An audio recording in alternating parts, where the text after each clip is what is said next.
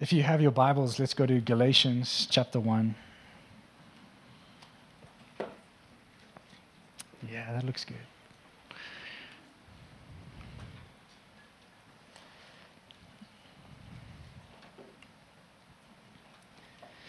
Holy Spirit, thank you for your presence. Thank you for your word. And I just thank you for this house. Thank you that you love every person here. Lord, we, we honor your word and we just thank you that we would encounter you this morning. We would really receive the fullness of your gospel, Lord. And Holy Spirit, thank you that you're our friend,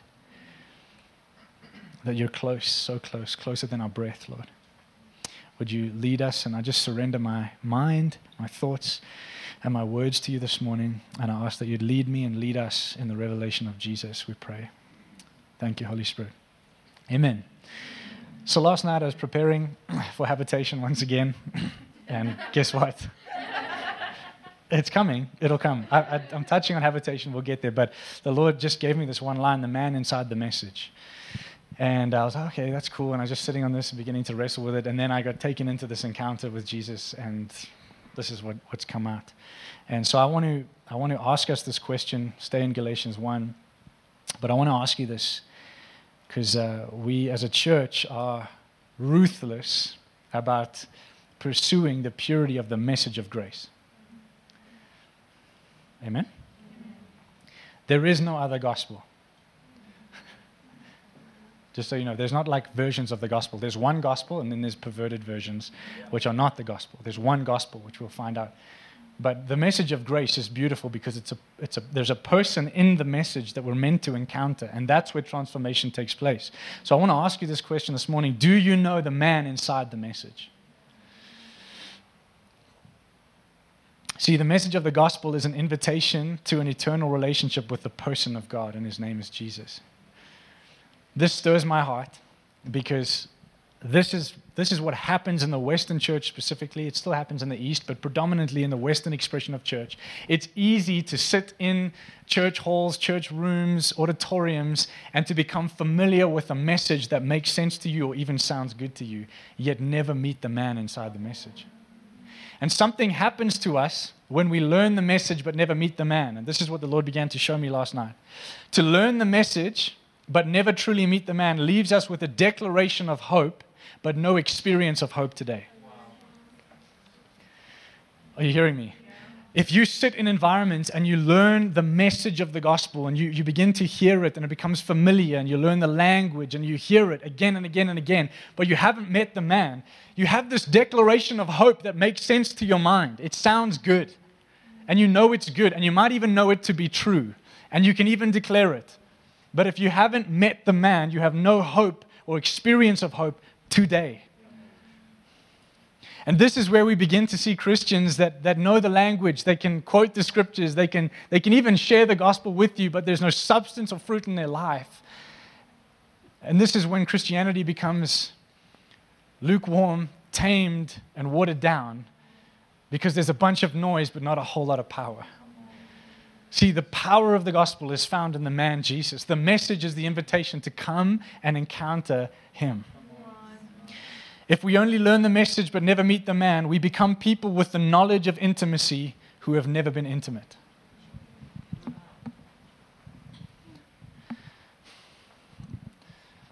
Uh, just so you know, I'm sharing this from Encounter. This is the Lord meeting my heart. So I'm, I never preach at you. I'm preaching to my own spirit, to my own soul. I don't ever want to be somebody that has knowledge of intimacy, that's been to every conference under the sun, that's heard every YouTube sermon on intimacy, that's, that's, that's learnt the language, idolized giftings and anointings, but never been intimate with the man Jesus. And I want to just challenge you this morning, and it's, it is, it's supposed to encourage you, but I want to challenge you with this and just say when you turn everything else off, what are you left with? When there's, when there's no background music, no worship team leading you, no YouTube video, no sermon of the week, when there's no man of God or woman of God or anointed prophet or this or that, when there's nothing else and it's just you in a room with Him, have you been intimate with Him? It never gets bigger than you and Him on your bedroom floor. Are you with me? You will never graduate from you and Him in your room alone with Jesus. And let me just say this we drift so quickly. And it's not a, it's not a, a, a heavy thing, it's the reality of, of, of what life tries to do to us. It wants to occupy your time. It's why we say our occupation is the face of God. Why? Because life and, and society and the spirit of the age and the culture of the world is trying to occupy your attention. It's trying to take a hold of your gaze. It's trying to keep you thinking about it and missing the depth of what you were born for. And this is why, if we don't live intimate with Jesus, you will never be satisfied. Not with money, not with jobs, not with fame, not with status, not with material possessions, not with relationships. You'll ne- you won't find it in your marriage, you won't find it in having families, you won't find it in anything else until you find Him. He's the only one. You see, there's a, there's a space inside of your heart, and it looks like Him. And that's how it's designed. He's the only one who can fill it. It's why we pursue so many things and we're never satisfied. And the reality is, there's only two expressions on the earth. And I need you to hear me this morning. There's only two expressions. Everything comes out of two things. And these are the two expressions what's from God and what's from man. There are only two beings that can create God, and then there's this kind of like sub expression of creation, and that's you you, because you're made in his image, you're given the ability to create. And so there's only two expressions on the earth what's from God and what's from man. We'll come back to that. When we know the message but we don't have relationship with Jesus, we limit our belief to this. Grace is enough to save me, but not enough to change me. We, we get excited about a message that we know saved us, but we have no experiential outworking in our lives of grace that changes us. And then what happens is, because that's the state of majority of the Western church, people want to slander or slate the message of grace because they haven't seen its power in people's hearts. And the reality is, it's not the message, it's that the problem is all they've heard is the message, but they never met the man. And we need to teach people that when we teach sermons and preach, it's not so that you can have knowledge about something, though that's beautiful. Though we, we, we want understanding, we need understanding, but that's not the primary purpose of preaching. You know, today you're not going to remember probably 90% of what I say, but my heart is that I would provoke something in your spirit, man, that makes you run after Jesus to encounter Him. Because my confidence is in Him, not in my preaching, not in this word, not in how well I prepared, not in what I think I can do in my gifting or anointing. I have no confidence in that. My confidence is in this. If I can preach the gospel and Holy Spirit is on it, He'll lead you to the secret place where you'll meet Jesus and you'll change your life forever. Majority of people that say they're having encounters with God and then you don't see fruit in their life, they're not encountering God, they're encountering an idea. Or they think it's an encounter, but they've settled for limited knowledge and understanding of something, but they don't know what He's like. See, there was a difference between, uh, Damien said it last week, there was a difference between what Moses experienced and what Israel experienced. You see, because Israel, all they saw was the acts of God. And so what that led them to was if he acts this way, it means he expects this of us. And so it's behavior modification. But Moses, face to face, spoke to God as, as a friend, friend to friend. And he learned the ways of God. From the beginning, even under the law, God was never trying to separate people from himself. He was always inviting us to friendship. The problem is we thought we could do it in our own strength. The man, Jesus Christ, is the only one who can save, make whole, and transform us. Let me tell you the best news of your life. This he has done.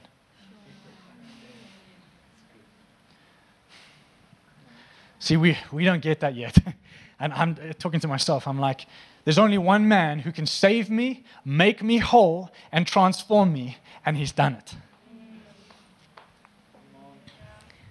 He did it on the cross when he said it's finished. He didn't say it's kind of finished, he said it's finished. See, intimacy with Jesus is where that becomes our life. The disconnect between the fullness of the gospel that we receive and the life lived is whether or not we're intimate with Him. The evidence of intimacy is not hype, it's not gifting, it's not even signs and wonders. It's the manifestation of Christ in you, the hope of glory. So, Galatians 1 from verse 11, and let's read 11 and 12. This is Paul. He says this He says, For I want you to know, believers, that the gospel which was preached by me is not man's gospel. It is not a human invention, patterned after any human concept, for indeed I did not receive it from man, nor was I taught it, but I received it through a direct revelation of Jesus Christ. Whoa. Let's just pull out a few things here. Number one, the gospel that he preached is not man's gospel. So, can I say it like this? If the gospel doesn't blow your mind, it might not be the true gospel.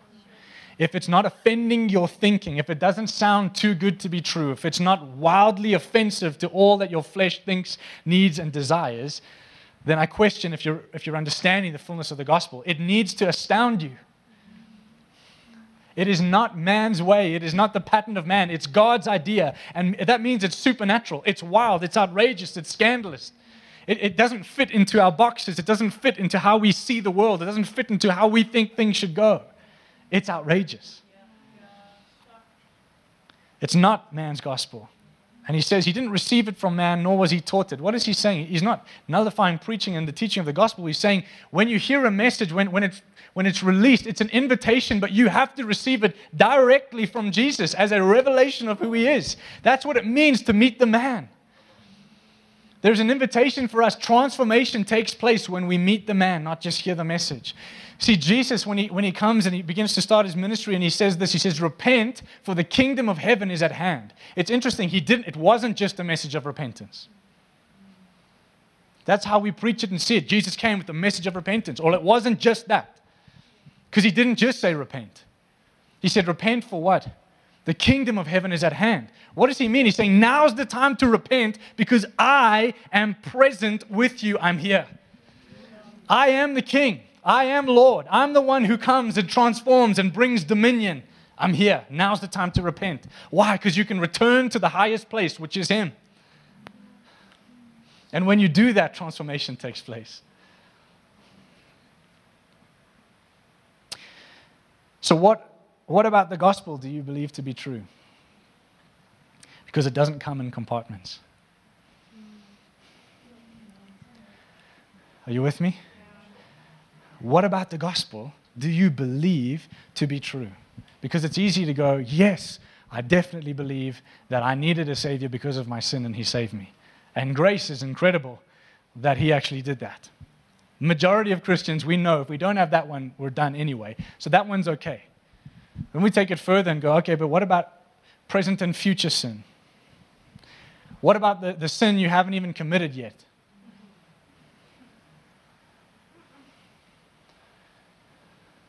Do we compartmentalize the gospel and go, yeah, no, no, his grace is wild, but this one, this one is where I need to get involved. This one's where, this one's on me. He did his job, now I must do my job. You don't have a job. you died.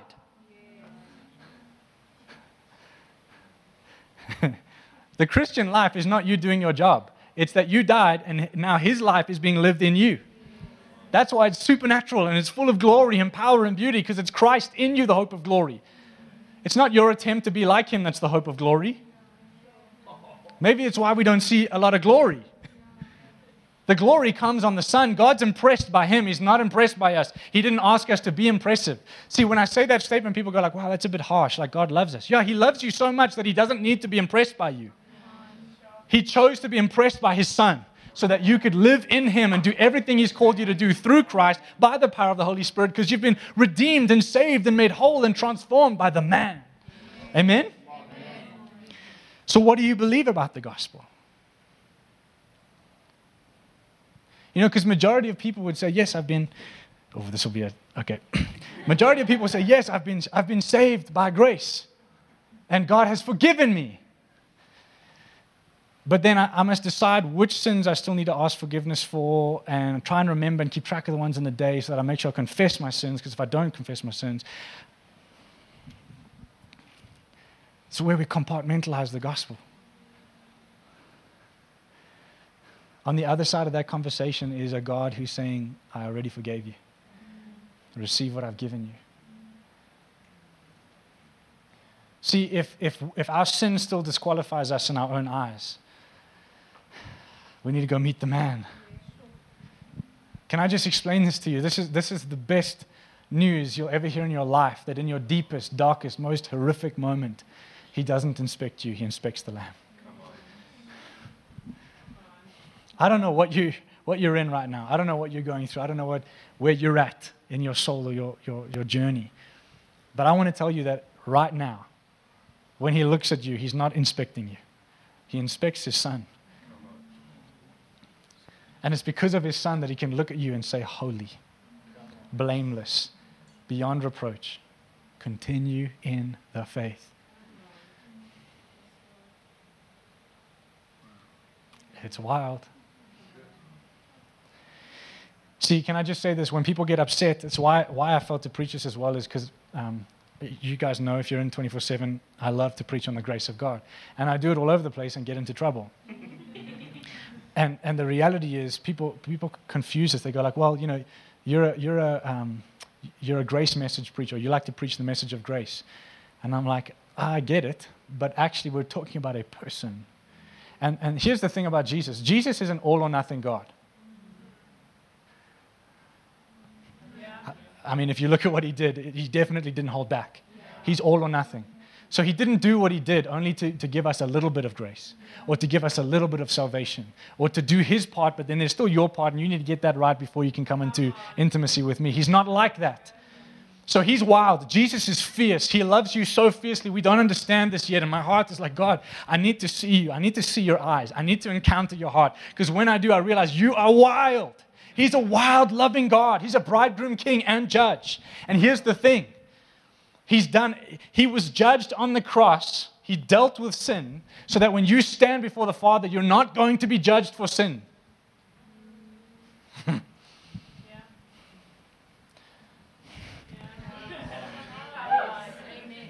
You won't be judged for sin. I love Bob Jones, uh, a prophetic guy. He said it so beautifully. He said, When you get to heaven, it's almost like this is the question Jesus will ask Did you learn to love? Because God's intention in creating a bride for his glory was not to, to make sure you didn't sin and see if you could do it. And let's test you out until you stand before me and let me then hold you accountable to that and see how well you did. He is not that. Why? Why would a, a, a God who is love be like that? No, he's not like that. He's looking for love. So, what did he do? He became it and gave it to us and said, Love me with a supernatural love. Did you learn to love the way I love? Did you learn to walk in what I paid for, what I gave you? That's why I said this morning in the Father's eyes, there is nothing that can separate you from Him. Nothing. Nothing.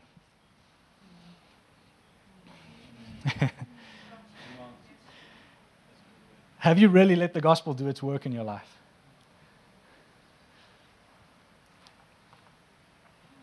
And just to let you know, it's not a once off thing, it's daily. See, the gospel first invites you to a joyful death of yourself. It's a joyful death. It is. And uh, it's only not joyful when you actually think more highly of yourself than you ought to.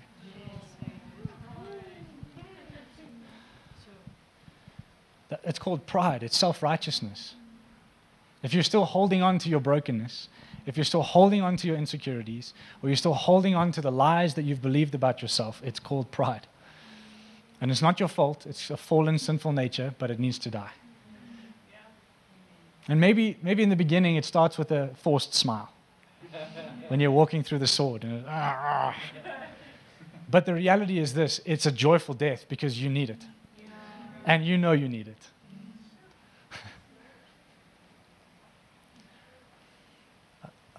Is that one, you getting that? It's only not joyful when you think more highly of yourself than you ought to. See, all that has designed your life needs to be crucified with Christ. All spirit, soul, and body. Secondly, the gospel rebirths and repurposes you in Him, for Him, and unto Him. So it's a whole different place. You might as well just, you know, leave this realm and go into Narnia. It's like that kind of, it's a, re, you're reborn. It's a whole new life, a whole new realm. No, I'm serious because, you know, we think like, yeah, I've been born again, but, you know, we look at our lives and nothing changed. it's a whole new world. Where's Robin? She's singing a Disney song. I knew it. Thirdly, it empowers you to be like him. Did you hear me? The gospel empowers you to be like him. He's not asking you to try to be like him. You can't. You can't. You can't. You can let that one go. But the gospel, what he's done, the finished work of Jesus, when you receive it and you allow the Holy Spirit to be Lord of your life, he will do it. It is, it's, it's his greatest joy. See, when we say Holy Spirit reveals Jesus to us, what we think is we're waiting for him to, like, okay, Holy Spirit, bring Jesus here so I can see him. That's beautiful, and He might do that for you. But what it really means is this He's going to reveal the nature, character, and heart of God in you and through you so that you actually begin to walk like Him. Damien and I have been talking about this, and we shared it a bit in home group. Do you know that it's actually, for the born again believer, it's more natural to yield and submit to the Holy Spirit than to not? It's actually in your nature to yield to Him. the problem is we don't believe that, so we think it's the other way around. It's my default to follow the flesh, and I'm trying to obey the Holy Spirit. But as a born again believer, that flips. It's your default to obey the Holy Spirit, and actually, you have to try pretty hard to actually follow the flesh. That's the truth. The problem is what you believe about yourself, you'll live out. Majority of born again believers still believe they're carnal and fleshly. They think that that's, that's natural and I'm learning the supernatural. No, no, no. When you're born again, you are supernatural. So I said there are two expressions on the earth that which is from God and that which comes from man. Everything in life can be tested by these two things. Who's it from? So let me ask you this question. If there's only things that are from God and things that are from man, notice how the devil's not in this. He's not that powerful.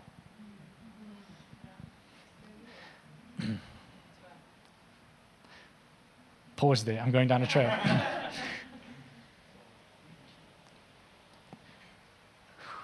It's only. Ah. Okay. A legalistic heart will make you more aware of what the enemy is doing than what God's doing. How do you know if legalism's crept in? What, what grabs your attention first? It'll often be you, flesh, or the demonic. It's the first thing you discern. And legalism justifies it by saying, I have the gift of discernment. Do I believe in discernment? Absolutely. But the grace of God has positioned me in Christ. If I'm in Him, clothed in Him according to my Bible, in other words, I'm wrapped in Christ, what should be the first thing I discern? Him. Instead of walking to, into a room and looking for the demonic, why are we not looking for him and just following what he's doing? Because the demonic has the demonic only has the authority that you give it. And the way you give the demonic authority is by looking at it. Are you with me? I'm coming back. So, so what is your definition of what is good?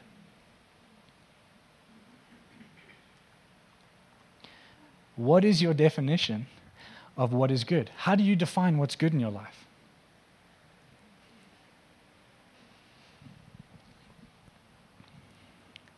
We mistake what can feel good for what truly is good. And it's because we live in a world that's sensual and demonic. Sensual meaning led by our senses. So we're feelings led in everything else that we do. And so we think we must measure good and bad by what it feels like. And you wonder why majority of believers in the Western context are not satisfied in their Christian walk. We mistake what can feel good for what truly is good. So only what is of and from God can be good, right? So let me ask you a question. What if God measures goodness by where it leaves you in proximity to Him?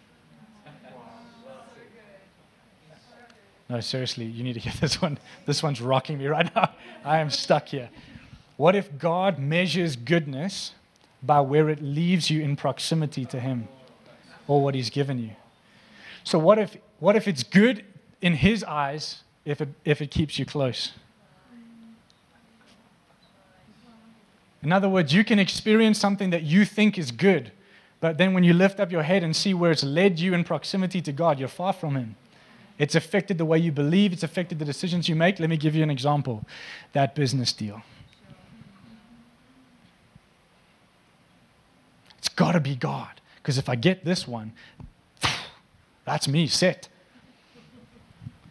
If I get this, God obviously wants to bless me. So any opportunity to be blessed financially or in material possession must be God, right?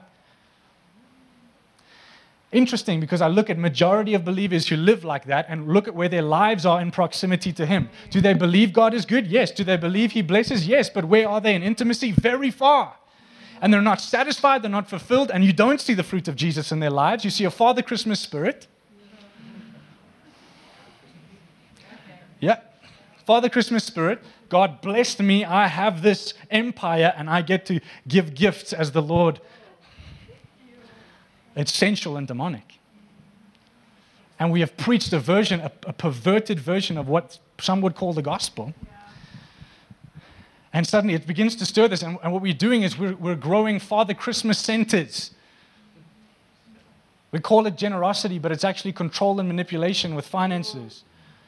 The church has over 9,000 times globally the resources to fund the Great Commission. That's a statistic. Over 9,000 times the finances. The church has it globally. Do you know that less than 3% of missionaries are going to the unreached? And I'll tell you why. Because less than 0.1% of finances go to the unreached.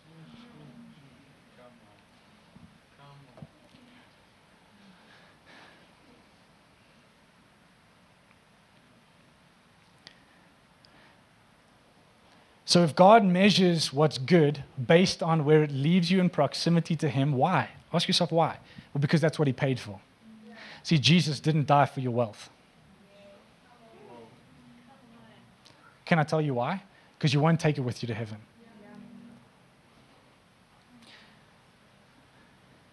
What if prosperity is the byproduct of being a son on the earth? And what if Jesus was the perfect example of it? Just look at Jesus' life and tell me where he went after building a, a network of assets and uh, making sure that, you know, for the next five generations, he had taken care of his grandchildren's grandchildren's grandchildren. The pressure that's on people today, thinking that that's what a blessed people look like, the blessed spirit filled life, billions. I'm sorry, it's not in this Bible. And, and Paul actually says to Timothy, warn them because they actually stab themselves with pangs. Now, I'm not hitting, my dad's smiling at me because I do this too often. I'm not hitting the blessing of God. I believe in it. But for me, it's something that follows me, it's not something that I have to pursue. Do you understand? And can I just say this? I believe, I believe the spirit filled, prosperous son or daughter of God has no control. They're submitted.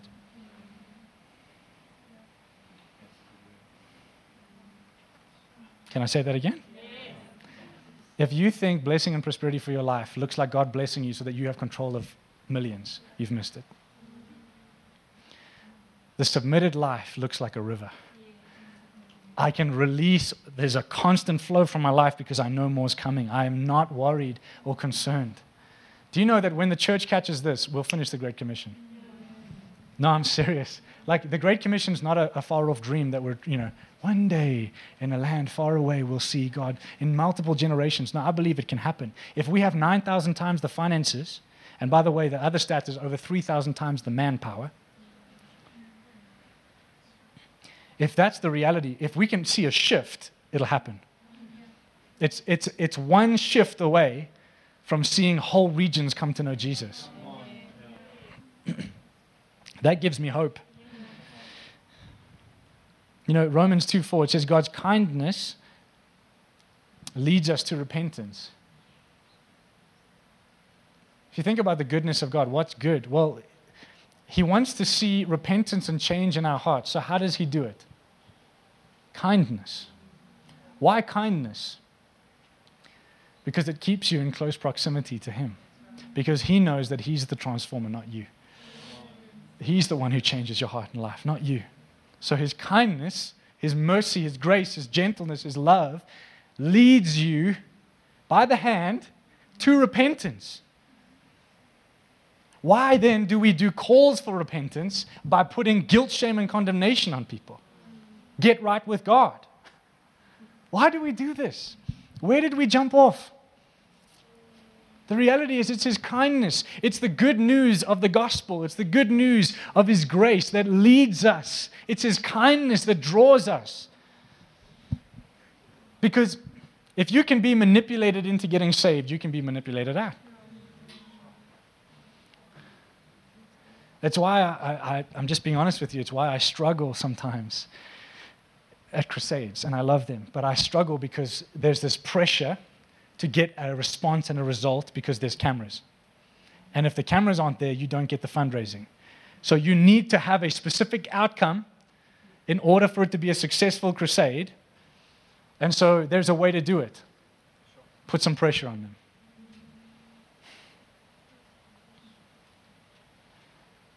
And it's sincere, don't get me wrong. My dearest friends are doing amazing things for God and hosting these things, but I, I sometimes sit there and I, my heart is, is grieved because I'm going, I know the heart of the Father, and I know that if, if you get saved into this, if this is the only expression of Jesus you understand right now, this is what you're getting born again into, I fear for your Christian walk.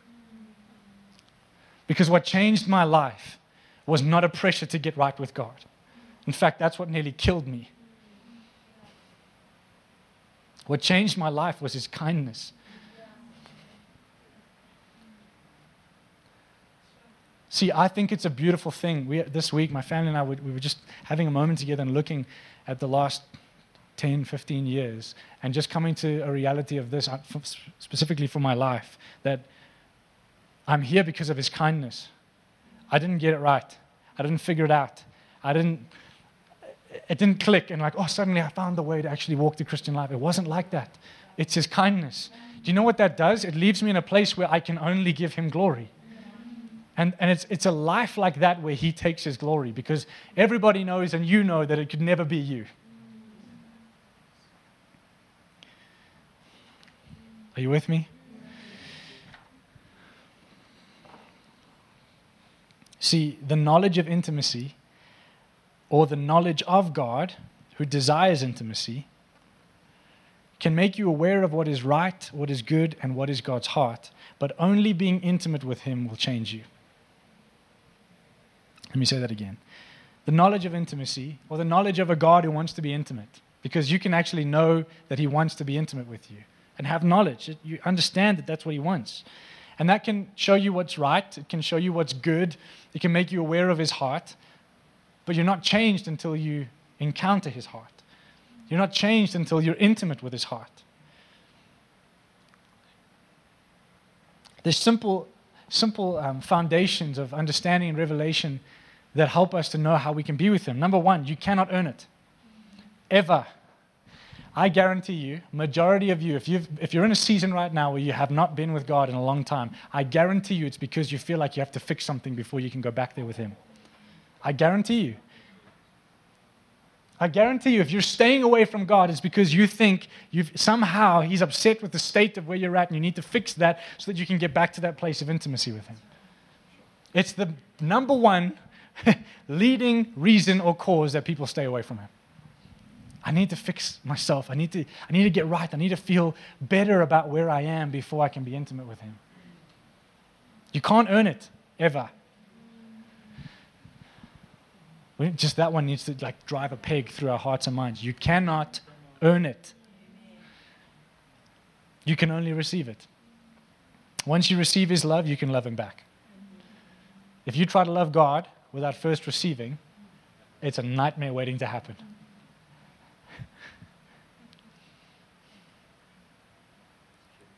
If this makes you angry, yay. if, this, if this makes you angry, I just guarantee it's because you're just, you're just getting free from some fleshly, legalistic nonsense. Amen? I had to get free from it last night. I was super offended at the Lord. Once you receive His love, you can love Him back. It has to be received. You have to trust Him. The aspect of our Christian life that's like so simple. We all say it and pray it every morning on our way to work. God, I trust you. God, I trust you. But seriously, you, if you don't come through today, God. but I trust you. But I trust you. I really trust you, Lord, but I'm actually having a panic attack right now, anxiety riddled. But I trust you, God. You got this. See, the righteous live by faith, not by feelings. Intimacy is built on faith, it's not built on whether you feel Him there or not. See, God's in the room with me whether I feel Him or not. Why? Because He said He'd never leave me or forsake me. So either I'm crazy and you should put me in a mental institute, or we'll stand before Jesus and He'll go, I was there. And let me tell you how you'll know fruit. See, people who live by faith have a peace that surpasses understanding. People who live by faith are strengthened by a joy that's not their joy, it's God's joy. People who live by faith are walking in the supernatural, not because they figured it out, but because they received it. The other thing is to expect Him. Some of us are so disappointed that we say we trust Him, but we don't actually expect Him to come through. And so the impossible terrifies us, uncertainty terrifies us. I just want to know. I just want to control. I just want to. But if I have an expectation for him to move, it doesn't mean I get to decide what it looks like, but I know he'll show up because he loves me. And then the last one's pretty straightforward be with him. And that doesn't mean it's been a rough day at work. I need to race home, get into my room, close that door, tell my wife and kids, stay away from me because I need to be with God. That's not that. Be with him. He's with you. Be with him. He's present with you. Be present with him. I, I saw this, this quote that rocked me about marriage. it's, it was, I can't remember who posted it, but it really stirred my heart. It's like, you know, you decide, I'm going to go be with Jesus. And right as you're about to go be with Jesus and close the room, your wife says, Can you please do the dishes? And then, you know, we think it's holy to go, No, babe, I'm about to go be with Jesus. And so, actually, that's, um, that's do, you, want, do you want me to lead this family by following the Lord?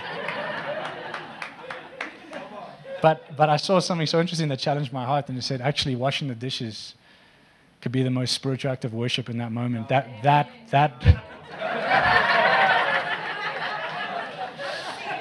Exposed that.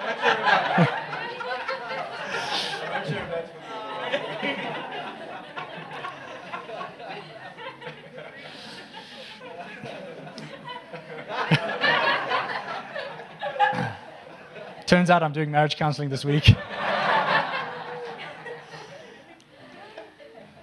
but here's what rocked me. Here's what rocked me.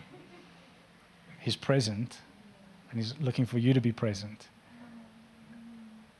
It's, it blows me away because how did Jesus handle what he handled? How did he, how did he deal with the masses always demanding from him, pressing up against him, needing from him all the time? I think he understood how to be present with the Father in the midst of serving. And I guarantee you right now, that tool for your marriage wash the dishes. You're going to see revival.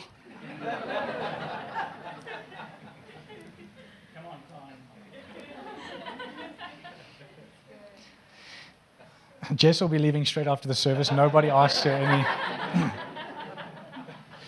no, what I mean is this it,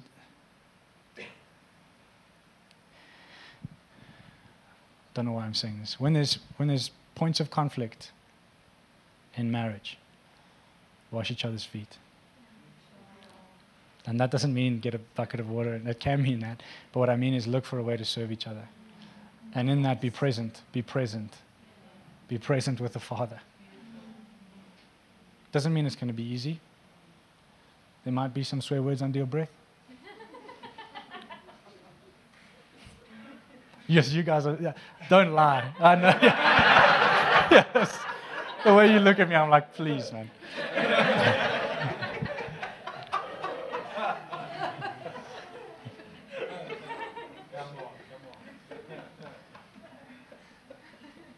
See, he's, he's shaping us and forming us in those beautiful moments.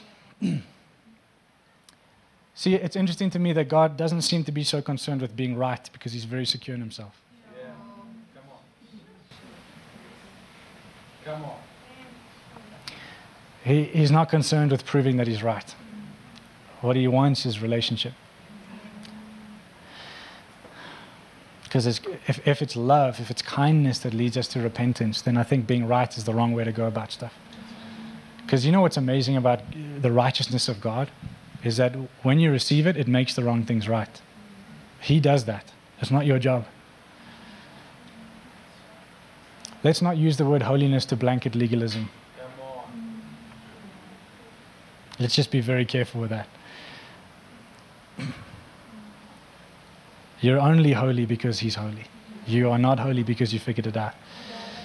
When He said, Be holy as I'm holy, He didn't say, Try to be holy like I'm holy. He said, Be holy. I'm holy. You're one with me. In other words, you have me in you, be that.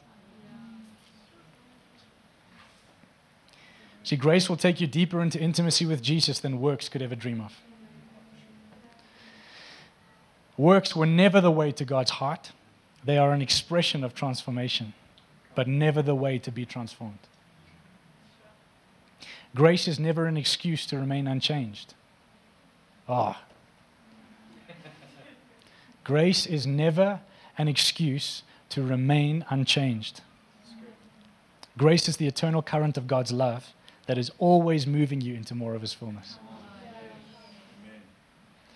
If you're using grace as a reason to be in rebellion, it's not grace.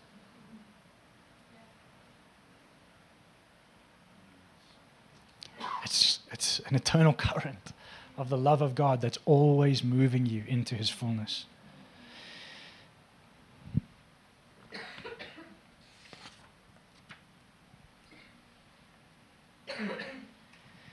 See, we have to understand that before we can be intimate with God, we have to know that we're one with Him. Sometimes we're chasing intimacy before we understand that we're one. And the reason I'm saying that is this intimacy actually means friendship or to be close and familiar with somebody. You can't be his friend or be close or familiar with the person of God and this is not familiar in a casual way, this is meaning home. You can't have that until you know where you're positioned. You're one with Him. When we pursue intimacy before we've received oneness, we, we shift into works. See, what does it mean to know God? It's interesting. John 10 14, Jesus says, I know my sheep, and my sheep know me. There's that word know. Matthew 1 25, when they speak about Joseph and Mary, it says, Joseph did not know Mary until she gave birth to a son. Now we know they're talking about intimacy in, in marriage context, but what's that word? The Greek word is gnosko.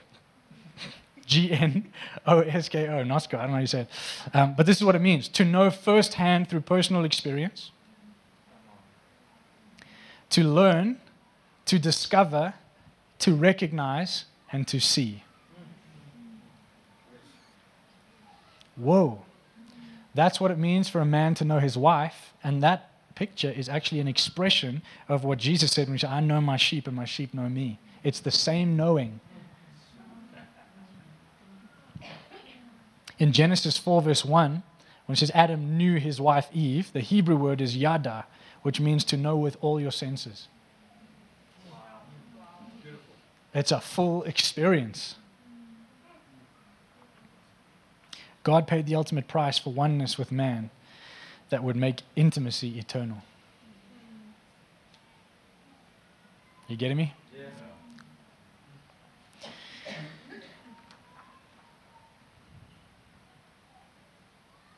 See, here's the thing about, about marriage and intimacy and these things is that it, it's designed to teach us how we relate with God. And that doesn't mean that if you're single or dating and you're not married that you can't experience his heart, but it's something that's supposed to be an expression on the earth that we can look at and say, this is how God wants to be known. This is how God wants to walk with us. This is how God wants to experience life with us. See, marriage becomes corrupt when it becomes centered around what I feel I need or want. Marriage becomes corrupt when we begin to decide for ourselves what's good. And it's based on feelings. But actually, if we were to base everything based on where it leaves us in proximity to God, we would walk in a covenant that we know is not upheld by us, it's upheld by Him. That gives us freedom freedom to love, freedom to serve, freedom to minister to one another, freedom to know each other firsthand, to learn, to discover, to recognize, to see. See, I believe, and one day I'm gonna, I'll get to this when I feel ready. But for years, the Lord has been teaching me and, and, and imparting something in my heart around intimacy with God and sexuality. There's a lot of good stuff that's being taught out there, but I still think we're missing one of the biggest aspects of what God's trying to teach us. See, we're not going to get free in an area of sexuality. Don't know why I'm going here, but it's the Lord. We're not going to get free from an area of, of sexuality by shifting from well, it's taboo, nobody talks about it. So actually, the answer is let's just take it all and begin to plaster it all over the church. Let's make sure, let's be vulnerable with each other and just talk about everything and just let's take the shame off everything and just talk about it. Yes, let's take the shame off everything, but let's keep things holy and reverent and, and honor and, and, and let's, let's, let's have the sacredness and the beauty because God doesn't go and paste what happens between you and Him in the secret place everywhere. That's a holy, beautiful thing. But where the freedom is, we've got to get rid of shame. The reason I'm saying this is because your perspective around intimacy affects how you're going to be intimate with God.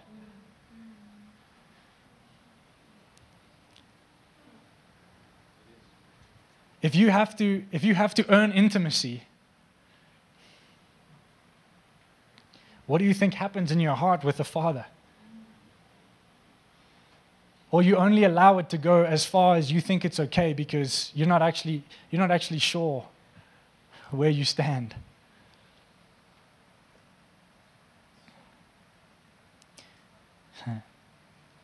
There's a, there's a knowing.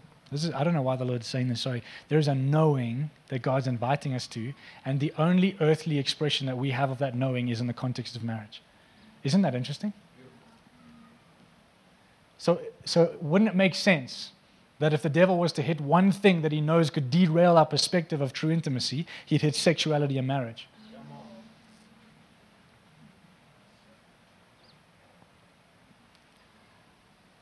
I think we're talking about this because God loves families, okay? See, sometimes I'm doing this and I know the Holy Spirit's speaking. I'm like, why, am, why are we going here? What's happening? But it's, there's little things coming together. He loves families. He loves families, and, and it's, it's your family that's training you for the body of Christ, the family of Christ. If your family is taking you away from the body, you've, you don't understand why you have a family.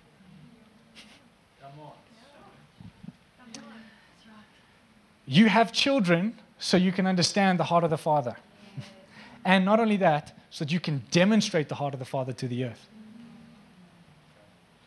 You have a wife or a husband so that you can demonstrate the heart of Jesus for his bride and the bride for Christ.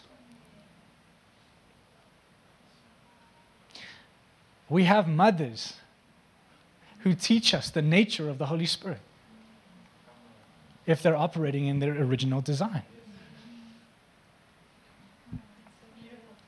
So, so family is God's heart and if we'll understand, if we let the gospel touch this thing, can I say it like that? I asked earlier, what, what, do you believe about the gospel to be true? Have you let the gospel do its work in your heart? Let the gospel touch your marriage, your sexuality, your family, your parenting strategies. Let it touch it. And yes, it, the first thing you're going to feel is death. Joyful death. There it is. Joyful if you let it happen. Painful if you're going to exactly. The sword's coming, you know? But do you hear what I'm saying? Your parenting strategies are not going to work. You need Jesus. Your seven steps to a healthy marriage, it's not going to work. You need Jesus. Your 1,021 steps to a healthy sex life, It's not going to work. You need Jesus.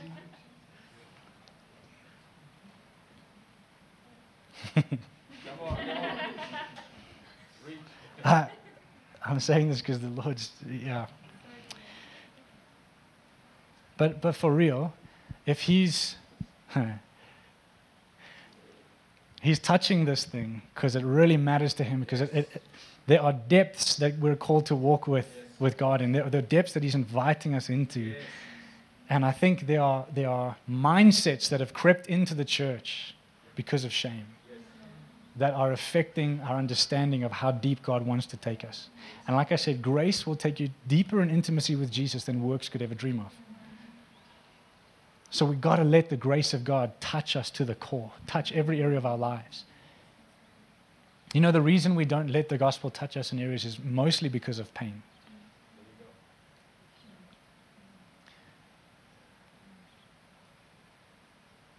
Okay. We don't know how to handle pain. I'm, I'm talking from my own journey. The, the worst thing we could do is instead of allowing the man Jesus to touch me where it hurts, where there's pain, to meet me in that place, what we do nowadays is we, we copy and paste and patch it up with a message. And the message is good, and there's hope in the message, but the hope is the man.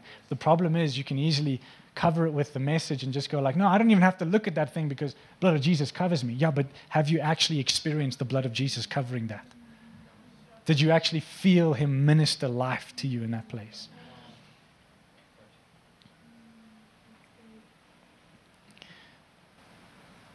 See, grace enables us to confront pain with joy because we know that His kindness meets us there. The reason, a lot of the time, pain is associated with sin. In fact, always. So, because pain is associated with sin, we're afraid to deal with pain because we think it disqualifies us or someone else.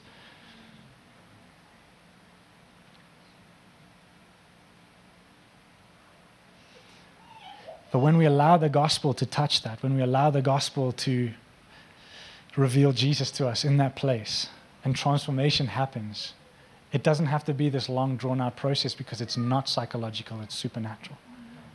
See, Jesus doesn't fix things, he makes things new. The church doesn't need a better perspective on sexuality, it needs a new one. The church doesn't need a better perspective on marriage, it needs a new one. It needs His view, His perspective. He makes all things new. Amen?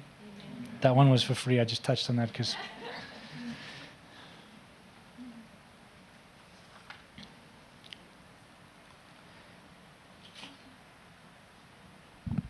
Yeah, I need to finish up. There's a man inside the message that we preach, and when we meet him and encounter him, we'll never be the same again.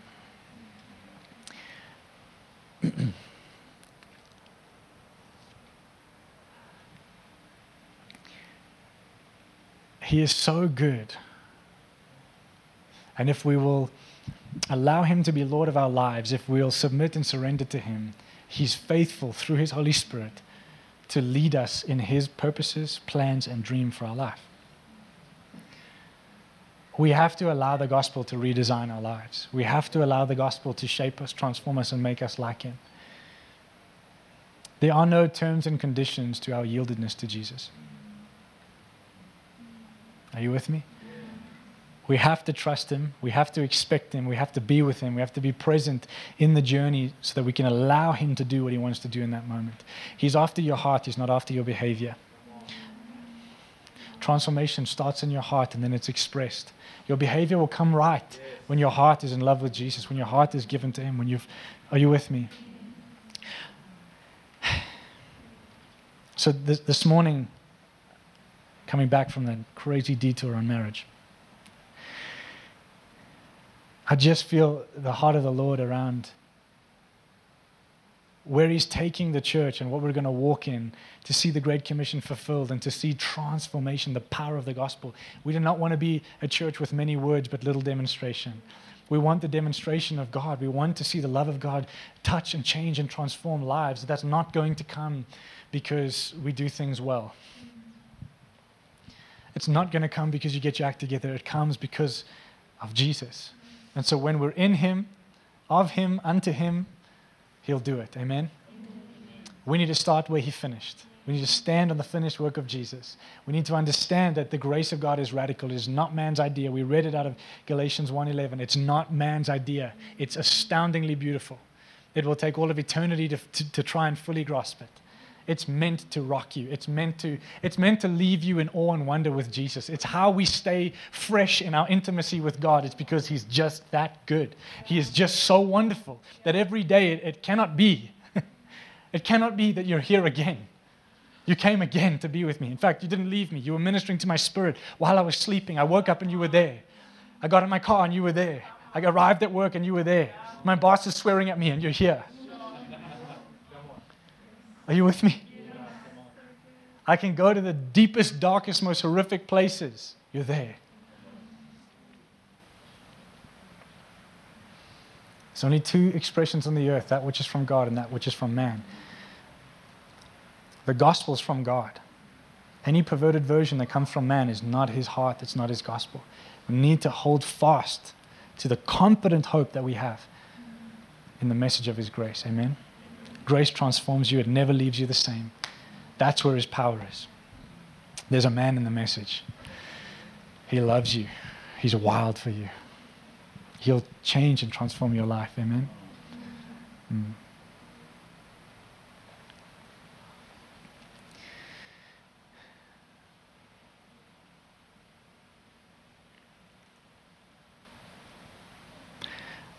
So, Holy Spirit, I just thank you for your presence in this room, that you love these people so much.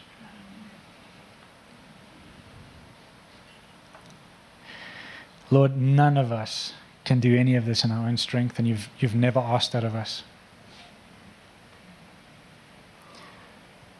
I thank you, Holy Spirit, that you are our Lord, you're our closest friend, you're the Spirit of truth inside of us. You're our counselor when it's uncomfortable. That's the way you comfort us, God. You counsel us in truth. And so I, I, right now, prophetically, just ask Holy Spirit, remove every bit of guilt, shame, and condemnation, and every lie of the enemy that's tried to root itself in our belief systems, that is trying to drive us to earn something that you've already achieved. I also ask that you would help us not to measure goodness based on outcomes. It's not good because it was fixed. It's only good because it's Him. It's not good because it was fixed. Oh, it's not good because it felt good. It's good because it was Him. Draw us to you, Jesus. Draw us to your heart. We want to walk with you every day. We want to be aware of you. Thank you for your goodness. Thank you for your grace. Astound us, Holy Spirit. And Lord, even in this environment, I just I release the, the government of your peace and your presence over this house, over every mind and every heart. And I thank you that where the flesh tries to rage and roar, God, that you would silence every empty echo of our flesh and that we would yield to the voice of the shepherd that we know intimately, first-hand experience.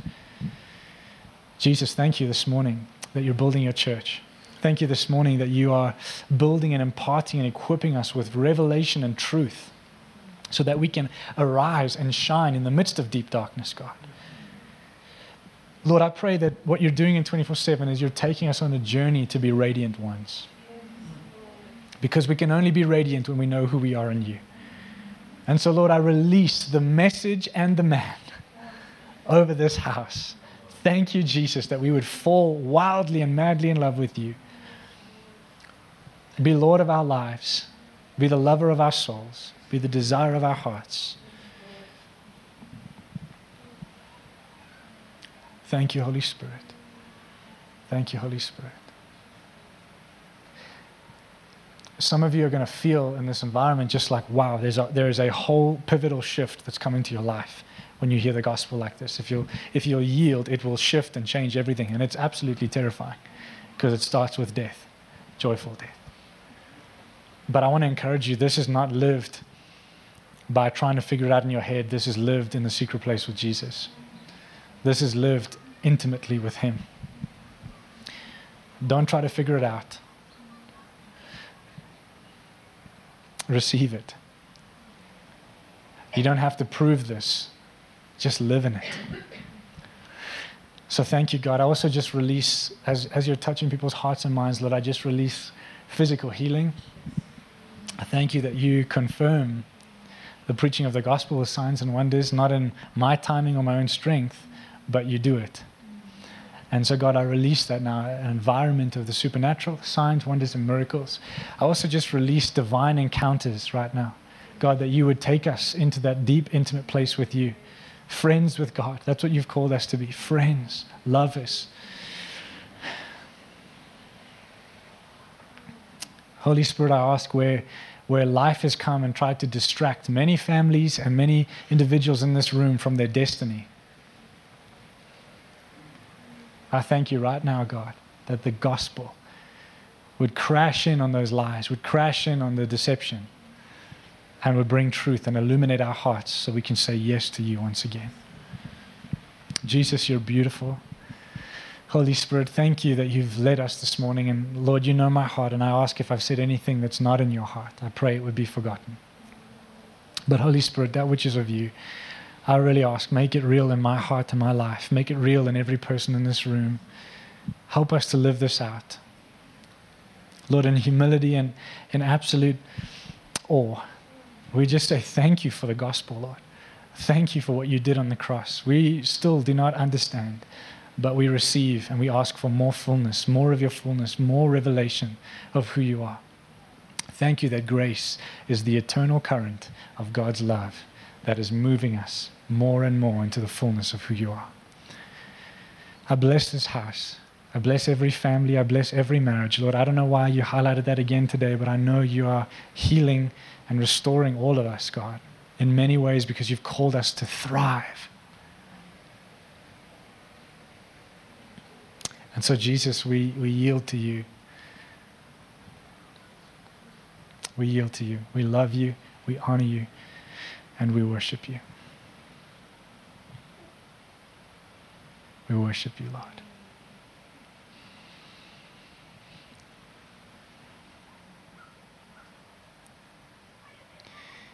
Thank you, Holy Spirit. Amen. Amen.